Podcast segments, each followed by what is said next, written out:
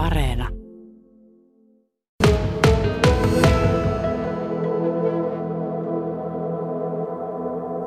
No, tämä on enemmänkin semmoinen aluevaltaus uusi.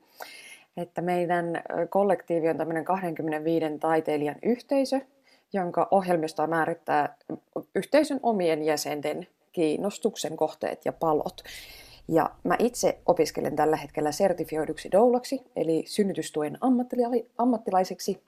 Ja mikäs olisi sen parempaa kuin sit yhdistää tämä mun aiempi ammatti ja uudempi ammatti. Kuulostaa loistavalta. Ää, onko kipinä kenties tullut myös siitä, että yritetään Kainuun syntyvyystilastoja vähän nostaa? No ihan rehellisesti voi kertoa, että kipinä on syttynyt minun omista kokemuksista.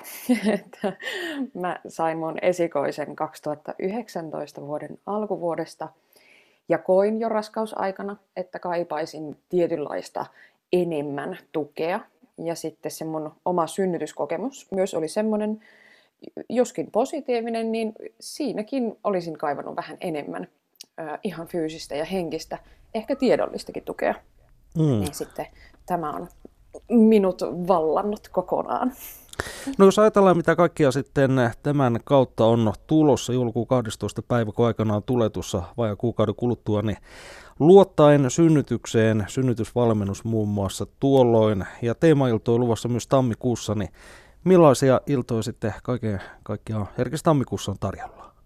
No tammikuussa on tarjolla kaksi tällaista ilmaista vapaa-pääsyiltaa, missä pääsee vähän maistamaan, että minkälaista esimerkiksi doula-toiminta voi olla ja miten doulat voi hyödyttää synnytykseen valmistautuessa ja synnytyksessä. Ensin tammikuun 12. päivä me järjestetään doula-ilta, jonka teemana on synnytykseen valmistautuminen.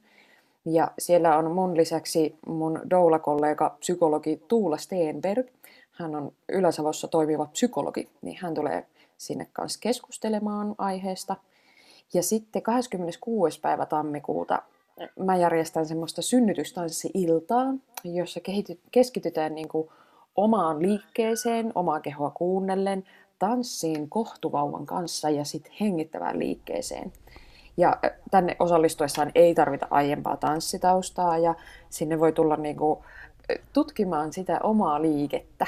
Että mulla on taustalla liikeimprovisaatiota ja nykytanssia ja autenttista liikettä, niin sitten mä yhdistän niitä vähän doula-opintojen ja tietouden kanssa siihen kokonaisuuteen. Et sitten voidaan vähän tutkia sitä, että minkälainen liike voisi helpottaa supistustuntemuksia ja minkälainen liike voisi myös ehkä edesauttaa sitä synnytystä.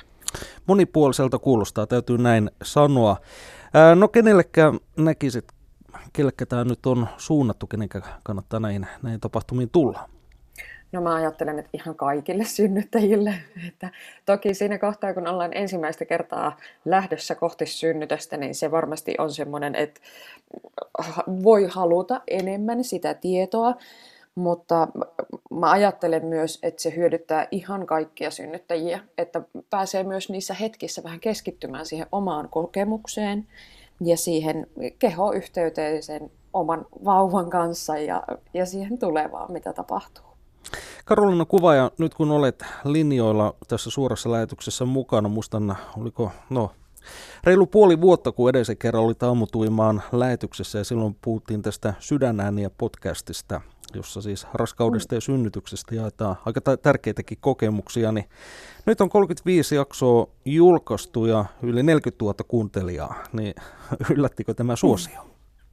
Joo, se tuntuu tosi, tosi tärkeältä ja tosi ihanalta että mä voin olla mahdollistamassa sitä.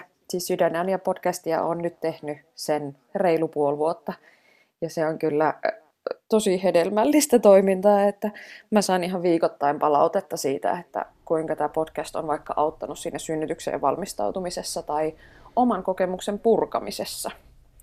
Että sitten kun on jo kokemus takana ja sitten ei ihan ehkä tiedä, mitä siellä niin tapahtui, niin sitten vain myös kuunnella sitä podcastia ja sitten löytää semmoisia samaistumispisteitä siihen, että mitä, mitä siellä omassa synnytyksessä saattoi tapahtua. Mm, 35 jaksoa, tervehdys vaan myös toiselle äänelle tervehdys siellä. pieneltäkin.